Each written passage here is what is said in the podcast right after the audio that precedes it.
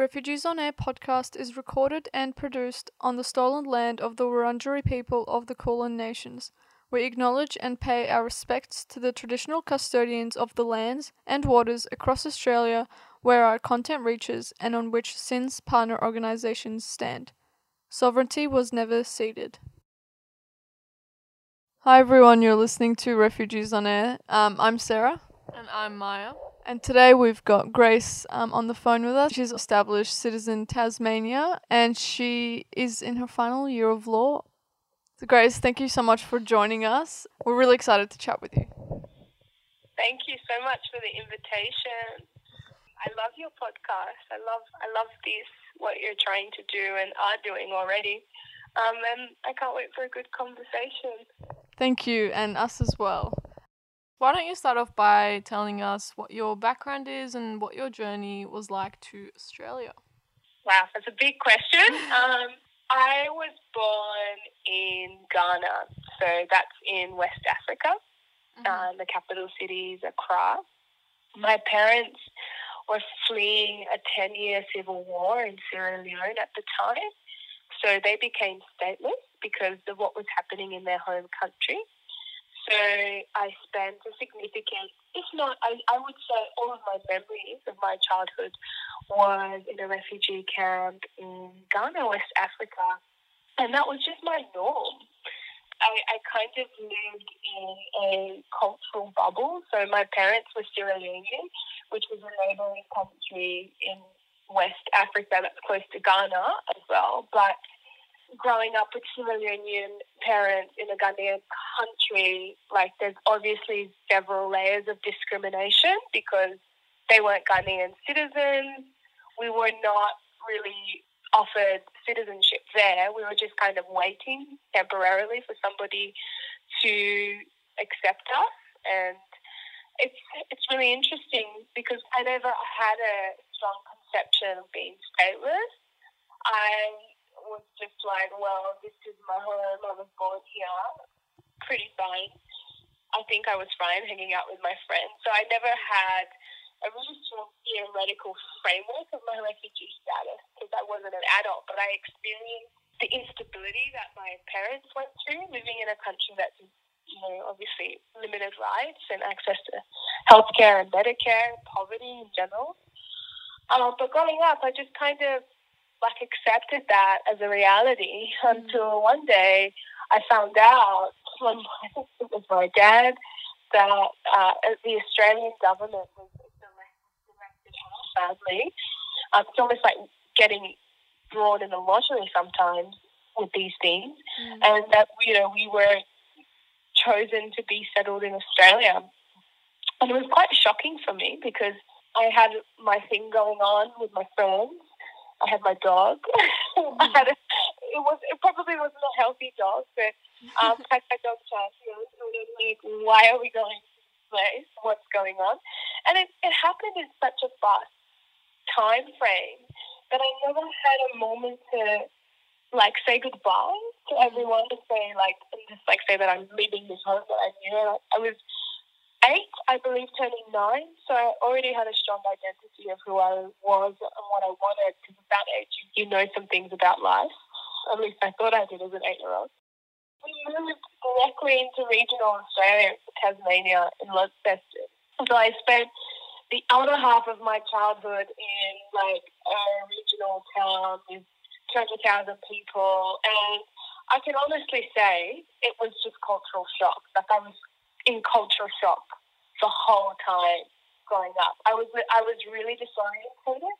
I I think back now, and I think my strongest memories are always in West Africa because I think coming to Tasmania and resettling in Australia is almost like it, it was so traumatic that it was kind of like I blotted out those memories because I was like, what is going on? Why is it so cold? I actually don't like this at all. I really, I didn't like it. I found it really, really challenging, mm. wrapping my head around a different way of being, different way of speaking English, um, a different way of engaging. I struggled to resettle, and sometimes wonder, like, if I struggled as a kid, I don't know, what would my parents have been doing? What are most adults and what are most people seeking asylum doing when they're trying to reorientate themselves around a new country? I spent my whole childhood, like early teenagehood, in Launceston. Because we only have one university in Tasmania, I moved to Hobart to study law. And I've lived in Hobart ever since. And I seem to just be a content country girl who's not really interested in big city living. Um, though I have lived in Indonesia briefly for a while and I found it to be overwhelming, but I am pretty content living in Tasmania. I think it's one of the most beautiful parts of Australia and I'm now acclimatized to the weather, so I'm not as grumpy as I used to be when I was eight. And that is always very important. yeah. Now, um, that leads us kind of perfectly to our next question, which is about your, you know, your study life and why did you decide to go down the law pathway? I it seemed like a good idea at the time because I really like talking. I really enjoy um, arguments. I was I like arguing with people, Mm. friendly arguments. Um, I was obsessed with debating in high school. Like I just love debating culture. I don't know why. I guess I was a bit bored. but I, you know, I spent time around a group of, I wouldn't call us nerds because I think that's a bit derogatory, but, you know, we're the classic nerds who would spend time reading together. Mm-hmm. We would talk about what, what we were reading and we're interested in politics and philosophy and broader social issues. So I just thought, what's a field that's expansive enough, challenge, that's challenging enough for me to be able to, I guess, understand a lot about how society is structured, but also actually be able to offer some tools to support vulnerable people. Because um, as I started to grow up, um, I went back to my parents' home country. It's not. I- it's really difficult because my relationship with Sierra Leone doesn't really. I was never born there. I've only been there once, and my whole childhood was in Ghana, so it's really hard to say that that's my home. But I had this amazing experience where at 15, I traveled back to the maternal homeland in West Africa. I practiced or I worked in a legal clinic for women who are escaping violence. And I dealt with a client, I dealt with a case where a young woman had been um, sexually assaulted in her village for a while, and we were trying to put a protection order so her parents wouldn't take her back and keep her in that really horrible situation and marry her off to her uh, rapist. And I was involved in the whole process of taking it to the court system, getting legal protection. So I, I, I saw how the law had this incredible capacity to be a mediator and to give voice to silent people um, in a society that mostly, you know, wasn't that friendly to women. And I just thought about it as a powerful tool. And that's when I really decided after coming back from West Africa that I should train in law because training in law would give me the capacity to do the work that I did on a very casual level in Sierra Leone. I'd be able to do it at a broader scale within communities um, in Australia with a vision of maybe returning back to Africa, but I'm not sure about that considering COVID. But that was really why I studied law. I saw the law in action and it was powerful, and I thought I would like to have that in my life. So here I am. Wow, um, it must have been really emotional for you going back to your homeland after, you know, so many years. Yeah, it was the most amazing experience. I met my grandparents for the first time. And this is what displacement does. This is all of the other complex parts of being a refugee or an asylum seeker. Sometimes you need to get reintroduced into your homeland and you meet people in a different way. So, you know, meeting your grandparents for the first time and being like, whoa, like you are a part of me and I've never met you before. Hi. Um, I'm Grace. I I come from Launceston. I think I come from Launceston. I'm not sure. It's quite confusing. And it was really powerful for me doing that because both my grandparents passed away after I came back. So I, I, I, none of my siblings can ever meet them ever again because we only have one left in the family. But it was just extraordinary to be the only one who could meet my grandparents in the family because my mother couldn't do it and my father couldn't do it. So I was the one that went there, like almost like the ambassador of the family, mm-hmm. reconnecting, and it, it was it was incredibly emotional and life changing. And I, I'm glad I had the opportunity to do it. And unfortunately, so many asylum seekers and refugees are robbed of that, you know, that life with family. Um, and sometimes they never actually meet grandparents or, or extended family members. Yeah, and it's it's almost like it's a real identity shift, and that's I think you know when we talk a lot about statelessness and and all of the external elements that it involves, but the internal ones can be really quite triggering and hard because where do you find your grounding? Um, all of the people that you know aren't aren't centered in your life, giving you an oral history of who you are. You kind of have to find it through YouTube or Google. I don't know. You you have to find your culture and your story through other ways mm-hmm. of connecting. And you know, the definition of a refugee is you know you cannot return to that country. So for most people, they can never you know, they can never see that homeland. I, I was lucky enough that the war eventually settled down um, and I could visit there. But so many people don't have that opportunity, and I'm very grateful that I, I had that. How did you go about founding Citizen Tasmania? And can you tell us a little bit about the challenges you faced and how you overcame them?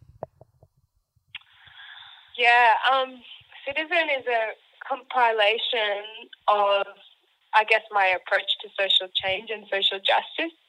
So, um, in my third year of law school, I found myself surrounded by all of these um, intelligent people who were very smart, very educated, knew the law really well, but almost like lived in an intellectual bubble. And having such a diverse experience of life and just living in a coming from a different perspective. Uh, a huge emphasis for me was like, well, how do you get this information out there to ordinary people? What does it mean for people who don't have access to a world class legal education?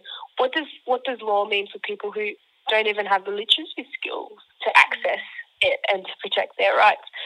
So I, I started to get really frustrated with like my legal education in general because I'm just like, well, if I'm just advocating or talking about human rights issues and legislative policy issues in circles of people that are just as articulate as me and are capable of offering, I don't know, all the solutions that I can offer or come from the same perspective as I do um, intellectually, then there is no point of doing this work. And so, um, I, I, you know, I've always been creative and taken photos and written and, and made little films. So one of the things I wanted to do was how do you communicate this broader legal concept of human rights out to people so they understand it and so that it matters for them. It's integrated into their lives and people are empowered because of that knowledge. Um, I'm not sure if you guys are aware of this, but Australia is the only liberal democracy without comprehensive human rights legislation, mm-hmm. which is completely inappropriate, I think. And a lot of people aren't aware of the impact of that on their daily lives and what that means. And so, my initial goal with Citizen was to create a, film which is very accessible. Everyone loves to watch and was designed for that with humans. To create a film exploring people's diverse human rights challenges, to personalize the law, and to contextualize it for everyday, ordinary people. Mm-hmm. That was my goal, and I think I achieved that through the first documentary. It was successful because, for me, how I measure that success is that it touched people. People really understood what the legal issues were, what the social issues were, and they connected with other people and I thought that there was a strong model of engagement with community that would center arts and communications and law in a in a space that people would find accessible. So I, um, along with a few really beautiful, kind, generous friends, including other law students, um, decided to incorporate as an association called Citizen Tasmania. It was named after the film um, because it had such power and resonance in the, in the community. And I ended up as director because I initiated it. As all as young people, I'm, I'm 23, and most of the people on our board are under 30. So we kind of struggled through this like this process of establishing it, defining the identity, figuring out how we wanted to support com- the community with all of these skills that we have. Because even if you're a second year, third year law student, you know a hundred times more things than most people do who don't have access to that legal education. So it was to figure out how do we support people to engage with human rights? How do we empower them? How do we give them tools? And we've done that. So we, we do that through film screening. We do that through discussions. We hold workshops and we raise the profile of really significant human rights issues and challenges. And we empower communities to rise to those challenges and actually tackle them. And in 2020, we're working on a major project around domestic violence in Australia. The challenges of most organisations face as you get money. How do you run sustainably? How do you make sure that you have enough funds to run amazing projects and keep building the impact mm-hmm. in the community? We have a very sustainable model. I guess we don't have a building per se. We tend to work together on significant issues through either research or communications and hopefully making more films, which we're doing at the moment. But so we have around about 20 volunteers. They're all amazing and they all have unique backgrounds and things to offer. And I think the most important part of Citizen is that almost everyone's from a different cultural background and a different perspective. I think that's how human rights and community development work needs to be done in collaboration with diversity and with different people. And yeah, that's my passion project. I love it and I hope to continue doing it. I can definitely tell how passionate you are um, when you talk about it. Thank you for sharing that with us. And um, I so agree wholeheartedly on how impactful films can be in changing people's perspectives. And yeah, I mean, if you need an extra hand on any of your documentaries, please let me know. oh, yes. I like, oh, I will so take that up. Um, I would really love that. And really, when you use the art, as you know, as a filmmaker, it opens up people in a way that a policy document can't.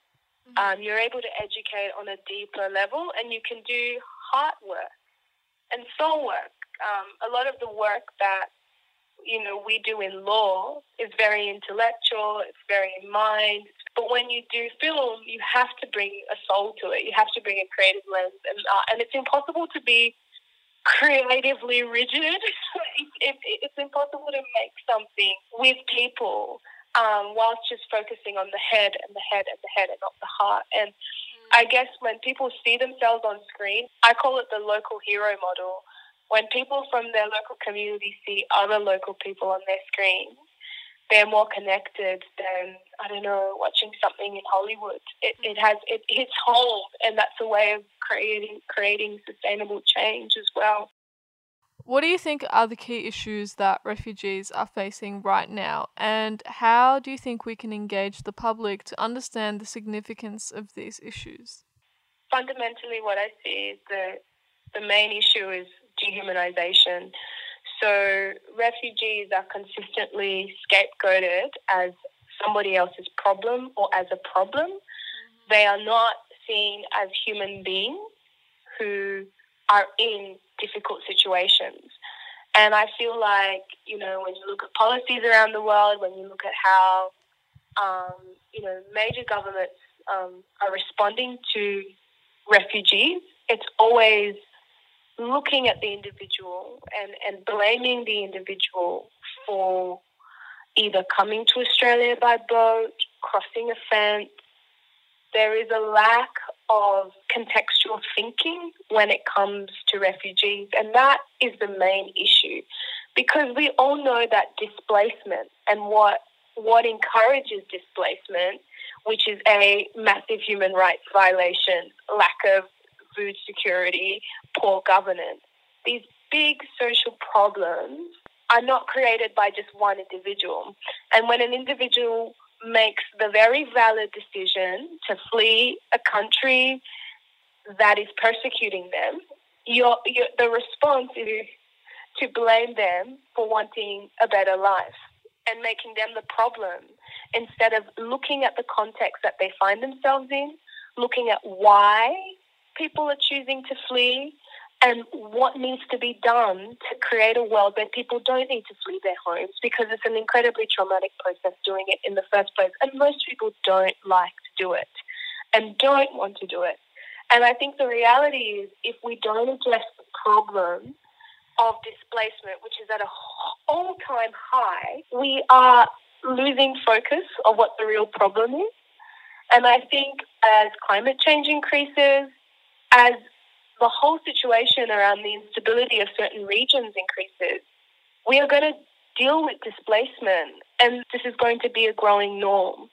And I feel like if we could just start looking at what is causing this, why it's happening, how we can create safe communities for people, how we can ensure that people's human rights are protected, um, they have access to all of the things that they need to, to thrive as human beings, you know, maybe then they wouldn't be attempting to seek refuge. This is a global, local, and social issue. I think we dehumanize people either way. Like, we can't help that as, as humans. We like to separate ourselves from each other and we like to um, point a finger and blame people because it's much easier than solving the problem. Mm. And the problem is that people aren't safe. Now, if we ask, how do we make people safe? We would have different conclusions. But the problem is, we're trying to say, whose fault is it? How can I, rem- like, remove myself from the responsibility of fixing this problem? And unfortunately, refugees are an easy target. They're an easy target to blame um, for economic crisis. They're an easy target to blame for crime. They're an easy target to blame for a lack of social cohesion. I think it's really sad because we're missing the challenge. The real challenge is keeping people safe. And that's not being met when we spend all of our time complaining and keeping people locked up. There's always going to be people seeking refuge um, because there are always going to be human rights violations. So how we respond to them is really a reflection on who we are as humans and as a society rather than what their circumstance is. Absolutely, yeah. We're just clicking our fingers over here. How do you think we can best engage people to stop the dehumanizing process and to work together to reach a viable solution? It depends on which people you're talking about. So we've got we've got people, you know, on our side in terms of this issue. We've got other refugees that are like you know, I'm a human being, treat me like a human being. And then we have a cohort of people who agree with them. But then we also have a cohort of people who are in the middle who just don't know about the issue. Mm. And they're not bad people. They don't want to, to dehumanize others. They just don't have the capacity to find out about the issue and support it. And then we have people that are just wanting to blame and dehumanize. And that's their choice. They never want to change. They never want to look at the context and provide a solution. They just they just want to attack people. And unfortunately that's a fact of life. There's always going to be a percentage of people who want to attack people. To engage, we need to focus on the middle.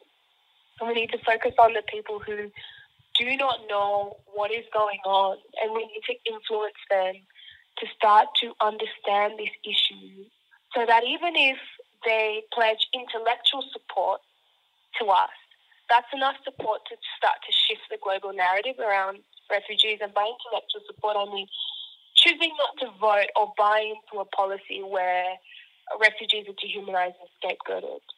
If we can get that middle percentage of people to think, actually, no, the problem isn't people, the problem is these large scale, you know, human rights challenges that need to be addressed, that will be a good thing because they're less likely to buy into the refugees are evil, they're here to. I don't want to repeat some of the terrible things that, you know, we have to deal with when we're doing activism. Mm. But I think having conversations with the middle, educating the middle, revealing how it's their responsibility to choose what kind of world they want people to live in is, is really critical. The best way to engage the middle is through clear communication and messaging and conversations about what it actually is to be a refugee, why people seek asylum, and what the role of government and you as an individual citizen has to do with, with making the world a more equitable place. And the most important thing we could do is to start making refugees human beings again so that we can treat them like human beings. We can see them as human beings.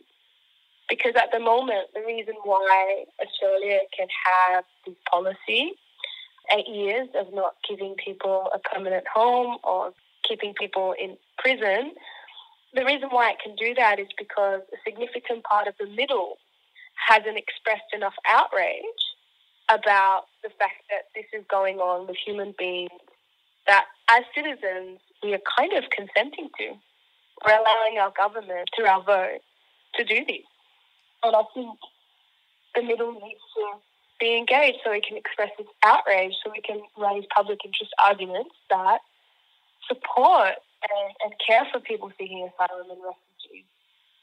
Yeah, and I've noticed that there is a big population in the middle that just simply doesn't know what's going on. And I think the media really contributes to that because we don't really hear a lot about the everyday problems in detention centres unless something tragic happens. There's 30,000 asylum seekers who've been living in Australia since 2012 for around eight years. There are people that already live in this community that are almost silent and are shadows. And I think if the middle knew about these 30,000 people, understood their struggles, understood the discrimination that they're constantly dealing with in our legal system, we would be in a much better place to have a broader, more inclusive and diverse network. More people would be talking about it and there'd be more impact. So we need to figure out how to center refugee voices in these movements so that people start to know about it more. Is there anything else that you wanted to add? Thank you for taking the initiative to build this platform. It's really hard to create and produce things in a consumerist culture where we're passively always consuming things, and I know how hard it is to create something of your own. I'm very proud of this station, and it's um, it's been really wonderful talking to you too. Um, thank you so much, Grace. Yeah, we, we really appreciate talking to you and getting your insight on this issue. And um, yeah, we hope we can stay connected and we can't wait to see what you get up to in the future. We're both really, really excited. Yeah, well, we can get falafels in Melbourne and talk about it when I can come you guys. Yes, done deal.